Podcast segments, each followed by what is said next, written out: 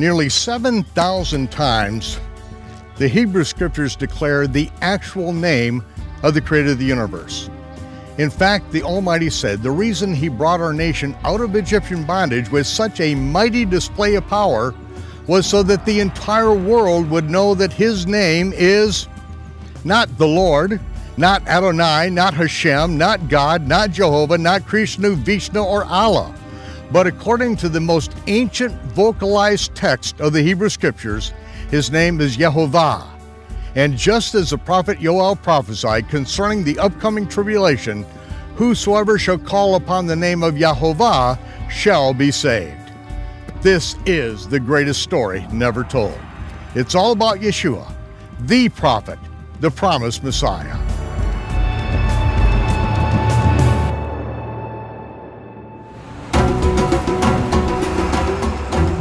Here in the land of Israel as we take a chronological and archaeological journey through the Gospels. You have never seen anything like this before. I'm Michael Rood. Prepare for a rude awakening.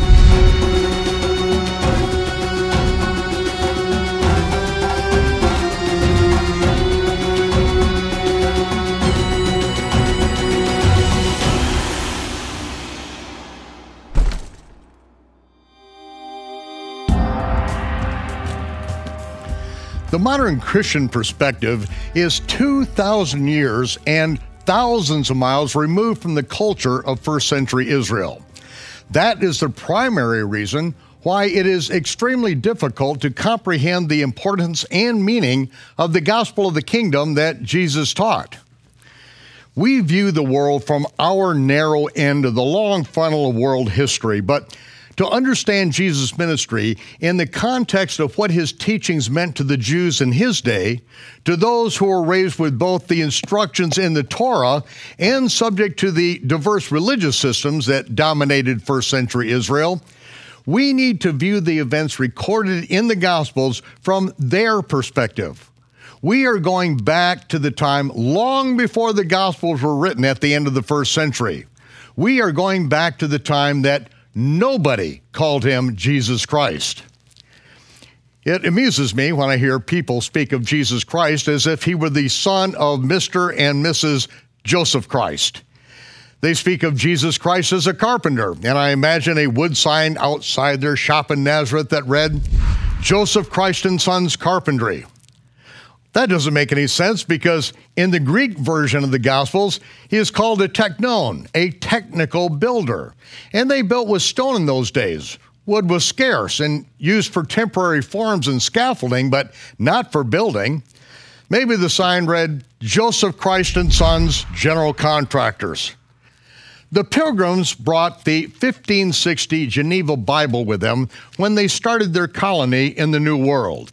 Iesus I E S U S was the name that they were familiar with. And in the name of Jesus, they prayed and received the miracle that saved their lives. Every Thanksgiving Day, we celebrate their rescue by Squanto, a freed Native American Indian slave who came back to the continent as a Christian, who was introduced to Jesus by his former master in England. When the letter J was added to the English alphabet, it was placed after the letter I. I was pronounced as a vowel, eh, and J was pronounced as a hard consonantal Y, y. In 1611, the name now spelled Jesus, J E S U S, was pronounced as Jesus, the same as when it was spelled I E S U S. In modern English, the vowels are A, E, I, O, U, and sometimes Y, because sometimes Y is pronounced as a vowel, as in jelly, and other times it is pronounced as a consonant, as in yellow. The letter J has recently taken on a sound for which it was never designed and is still not used in Europe. Yugoslavia is spelled with a capital J, and only Americans mispronounce it as Jugoslavia. Jesus is as close to his Hebrew name, Yeshua, as the Greek language allows. In the English transliteration of his Greek name, IE is pronounced as Ye. But there is no letter equivalent to the Hebrew letter Shin or the Sh sound in Greek. And though sus means horse in Hebrew and pig in Latin, in Greek, sus is a common substantive that is required to provide the declension of a noun to indicate case or number. Iesua, though a bit more accurate, really does not work in Greek. Thus, Jesus. But again, no one by the name of Jesus or Jesus was ever born in Israel. Before the birth of the child, the angel Gabriel came to Joseph with this instruction Fear not to take unto thee Mary thy wife for that which is conceived in her is of the Holy Spirit.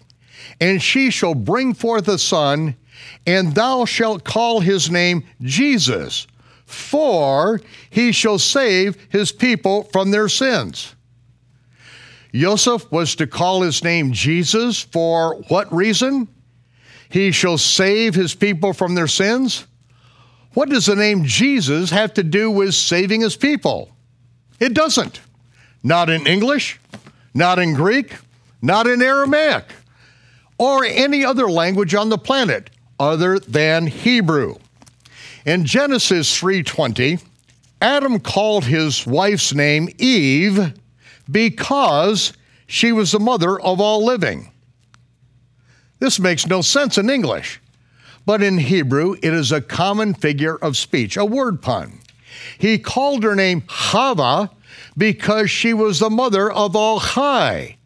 Or in English, Adam called her Livy because she was the mother of all living. In the second century, Papias, a disciple of the gospel author John, stated that Matthew wrote his gospel in the Hebrew language, and several did their best to translate it. Early church historians acknowledged that fact several times in their writings, and Eusebius, the court bishop of Constantine, said that he saw a copy of the Hebrew Matthew but was unable to read it. It was thought that all copies of the Hebrew Matthew had been expunged under the bloody reign of Diocletian, but it unexpectedly survived in the covert archives of Jewish scribes. To this date, a total of 28 manuscript copies of the Hebrew Matthew have been located among ancient Jewish manuscripts scattered around the globe. The ancient Hebrew Matthew tells a story that cannot be appreciated in either the Aramaic or Greek translations of Matthew. And at the time Matthew was finally translated into English, the importance of his name was completely lost. The angel Gabriel's instructions to Joseph in the ancient Hebrew Matthew reads, You shall call his name Yeshua for Yoshia. The words he will save is one word in Hebrew, Yoshia. Yeshua means Yehovah saves. Yoshia means he will save. Yeshua, Yoshia. From this point on, we are going to call him by the name given to him by heaven, not the name given by Greeks, the English, or by those who mispronounce the letter J. Heaven sent a messenger to earth with the divine instruction to call him Yeshua. Why?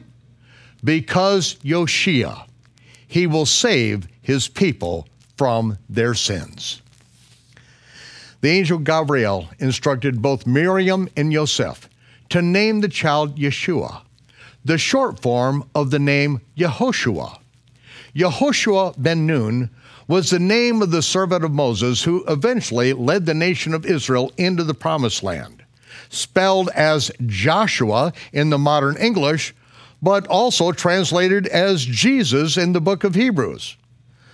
By the third century BCE, Yehoshua was commonly shortened to the more familiar Yeshua, but the meaning remains the same. Yehovah saves.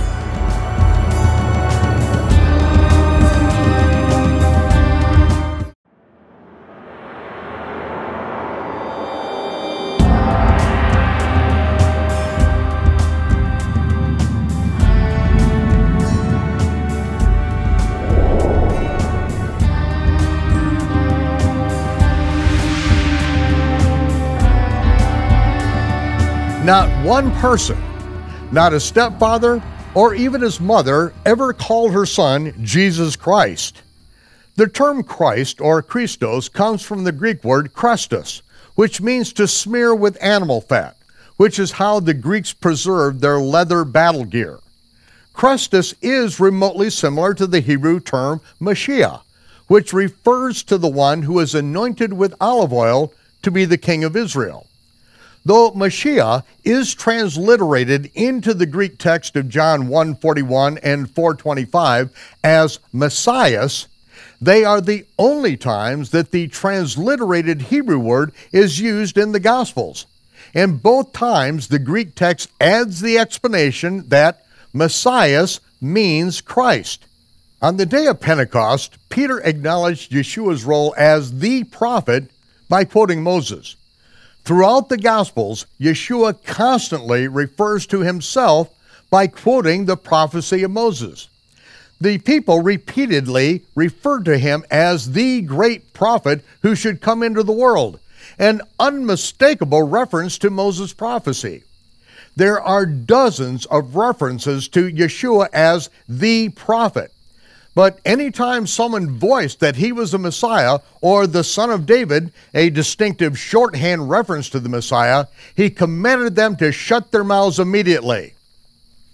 In Luke chapter 4, verse 41 records, Devils came out of many, crying out, Thou art the Messiah, the Son of God. And he rebuked them and did not allow the demons to speak, for they knew that he was the Messiah.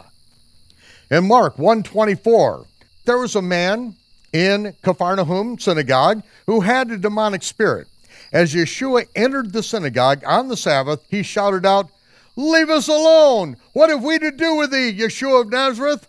Have you come to destroy us? I know who you are. You are the Holy One of God. Yeshua rebuked him. Hold your peace. Shut up. Come out of him. The prophet Isaiah Yeshayahu declared that the Messiah would heal the deaf, dumb, lame, lepers, and the blind. And Matthew 9:27 tells us, when Yeshua departed Jericho, two blind men followed him, crying, Son of David, have mercy on us. Yeshua opened their eyes, and he immediately charged them, See that no man knows. Knows what? That the Messiah, the son of David, healed them. Matthew 12, 14. Because Yeshua healed a man with a withered hand in their synagogue on the Sabbath day, the Pharisees went out and held a council. They conspired against him how they might destroy him. When Yeshua knew it, he withdrew, and great multitudes followed him. And he healed them all. He charged them that they should not make him known. Why? That it might be fulfilled which was spoken by Yeshayahu the prophet, saying, Behold my servant, whom I have chosen, my beloved, in whom my soul is well pleased. I will put my spirit upon him, and he shall show judgment to the Gentiles.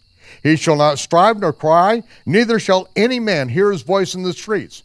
A bruised reed shall he not break, and smoking flax he shall not quench until until he brings forth judgment unto victory. Then he will rule the rod of iron. And in his name shall the Gentiles trust. The Messiah's first mission was covert. He had to accomplish it behind the scenes as the prophet, the suffering servant who voluntarily pays the death penalty for the nation of Israel who broke the blood covenant at Mount Sinai.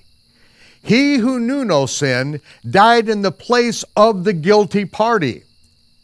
After this is accomplished for Israel, the Gentiles will have their opportunity to trust and obey him. Yeshua said that he did not come to bring peace to the earth. He came to bring a sword, the two edged gospel of the kingdom. That is the sort of division that separated the invented commandments of men from the eternal commandments of the Almighty. Just before going up to the Feast of Tabernacles, Matthew 16 13 records, Yeshua asked his disciples, Who do men say that I am? They replied, Some say John the Baptist, others Gamaliel, one of the prophets. He said, But who do you say that I am? Shimon Peter said, You are the Messiah, the Son of the living God. Yeshua answered and said, Blessed art thou, Shimon, son of Yonah, because flesh and blood has not revealed this to you. I didn't show it to you, but my Father in heaven showed you. Then he charged all of his disciples that they should not tell anyone that he was the Messiah. From that time forward, Yeshua began to explain to his disciples how that he must go up to Jerusalem and suffer many things of the elders and chief priests and scribes, and be killed by the Gentiles, and be raised the third day. There is one exception to his secret mission as the Messiah. Just one time when he broke his own rule of silence during his entire ministry, and that was to a Gentile woman. This incident is a prophetic statement concerning the time of the Gentiles, a period of time in which partial blindness happens to Israel, and the Gentiles can be grafted into the root of Israel if they will hear and actually obey the prophet.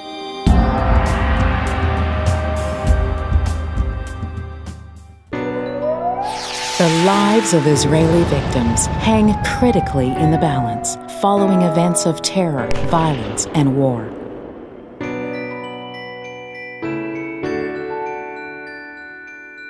But there's another painful problem men, women, and children living in poverty. And you can be there for them. Visit us online at thelydiaproject.com. You'll find personal stories from the people who need you and the information you need to make a difference in their lives. When you give to the Lydia Project, you enable us to send help. Emotional and spiritual encouragement are especially needed during these critical days of recovery. Your support enables our ground team in the land of Israel to function as Yehovah intended, providing for the wounded soldiers, widows, orphans, and the poor. Help Israel. Give to the Lydia Project.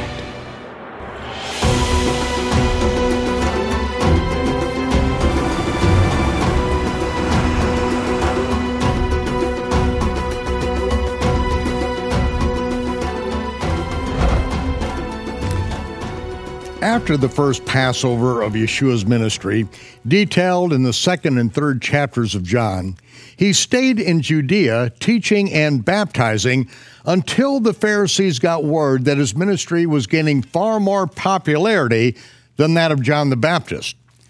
Avoiding a premature confrontation, Yeshua departed into the Galilee. An 18 hour walk north of Jerusalem, he stopped by a well outside of Shechem and sent his disciples into a village of the Samaritans to buy provisions for the rest of their journey up to Cana. While they were gone, Yeshua struck up a conversation with a Gentile woman who had come to draw water from the well. When he asked her for a drink, she retorted that the Jews have no dealings with the Samaritans unless they want something from them, like a drink of water. It is true, even today, the Jews know the real history of the Samaritans while they make up the history that suits them. They hold to an altered Paleo Hebrew version of the Torah, but will not read any of the prophets or the books of the kings because they detail that the Samaritans are actually Gentiles who were imported into the land when the Israelites were carried away by the Syrian emperor Shalmaneser. Their Torah text, admittedly one of the oldest extant copies today, has more than 267 significant variations from the Jewish Torah. The most obtrusive divergence is their 10th commandment, which reads, Thou shalt worship on Mount Gerizim. During the conversation with the woman, Yeshua told her entire life story, including her disappointing love life realizing for the first time in her life that she is in the company of a true prophet, she asked Yeshua the burning theological question that had separated the Jews from the Samaritans for hundreds of years. our fathers say to worship and sacrifice the Passover on this mountain, Mount Gerizim. The Jews say we must worship in Jerusalem. And Mount Moriah is the only place that sacrifices are to be performed. What do you say? Yeshua came back with a cryptic answer that 2,000 years later is still hard to comprehend. The woman replied with the typical answer that we still use today when we either do not understand or do not fully agree. She said, I know that when the Messiah comes, he will teach us all things. For the first time in his ministry, and the last time in his ministry, Yeshua is going to say something to this Gentile woman that he is never going to repeat, and he forbids anyone else from voicing. He replied, You are speaking with the Messiah right now. Stunned, the woman dropped her water pot, ran back into the city. She shouted in the streets, This man told me everything I did in my entire life. Is this not the Messiah? The disciples returned from the village with food, but Yeshua refused to eat. Seeing that it was not yet Shavuot and there were yet four months until the fall harvest, Yeshua turned his disciples toward the city and pointed out to them that the fields were already white for the harvest. Out of the Samaritan village came the entire population, dressed in their traditional white linen halukim, to see the man who had told the woman everything she ever did. This is why Yeshua could not eat. He knows this is the day that he opens the eyes of the Gentiles. According to the Samaritans today, it was Yohanan, the 49th Samaritan high priest, who said to Yeshua, We heard the woman, but we did not believe. We hear your words, and we believe that you are the Messiah. You are the Savior of the world. Yeshua spent two days with the Samaritans, and after two days, he departed into the Galilee. Why? Near the beginning of his ministry, did he declare to this renegade Gentile religious group that he was a Messiah and never allowed that word to be spoken to his people Israel? Because the prophet Isaiah declared that the Messiah would open the eyes of the Gentiles first. Why did he spend two days with these Gentiles? Because a day with the Lord is as a thousand years, and a thousand years is as a day. It was a prophetic statement concerning the time of the blindness in part for Israel. There would also be the time for the Gentiles to be grafted into the root of Israel which would provoke the Jews to jealousy. When the Torah is written on the hearts of the Gentiles, and they, out of love, are compelled to keep the commandments of God, while eschewing the ordinances and commandments fabricated by the Pharisees, it provokes Jews to jealousy. They really do not want the Gentiles repenting and being obedient to the Torah even though they were to be the priests and prophets to the world. Like Jonah, they do not want the Gentiles to repent from their inherited paganism. They would rather be thrown into the sea than call the Gentiles to obey God's law. They want the Gentiles to accept their fabricated Noahide laws. Jewish pride wants the Gentiles to continue in all the pagan abominations that they inherited from Rome because when Gentiles have the Torah miraculously written on their hearts, it exposes the shallowness of their Pharisaic religion. They really want there to be two houses of faith us and them in opposition to the commandment that specifically states that there shall be one Torah for both Israel and the Gentile that dwells among them. It was the plan of the Almighty to open the eyes of the Gentiles and have them hear and obey the words of the prophet of whom Moses spoke. Their Messiah confession and Yeshua's two days with the Samaritan Gentiles is just the beginning of this prophetic awakening. In four months, Yeshua will stop at the same village. But the next time, they will refuse to sell him anything for his journey because he will not play Gentile church with them on Mount Gerizim.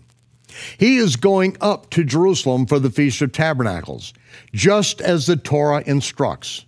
And all he is going to get from these Gentiles are excuses for not following him or the real Torah. Nothing has changed. Very few Gentiles will actually hear and obey the prophet. They had their religions and their versions of the Bible to protect. Like the Samaritans, they might say Jesus is the Christ, but if the Torah is not really written on their hearts, their manufactured religion will keep them from following the one that they proclaimed Savior of the world.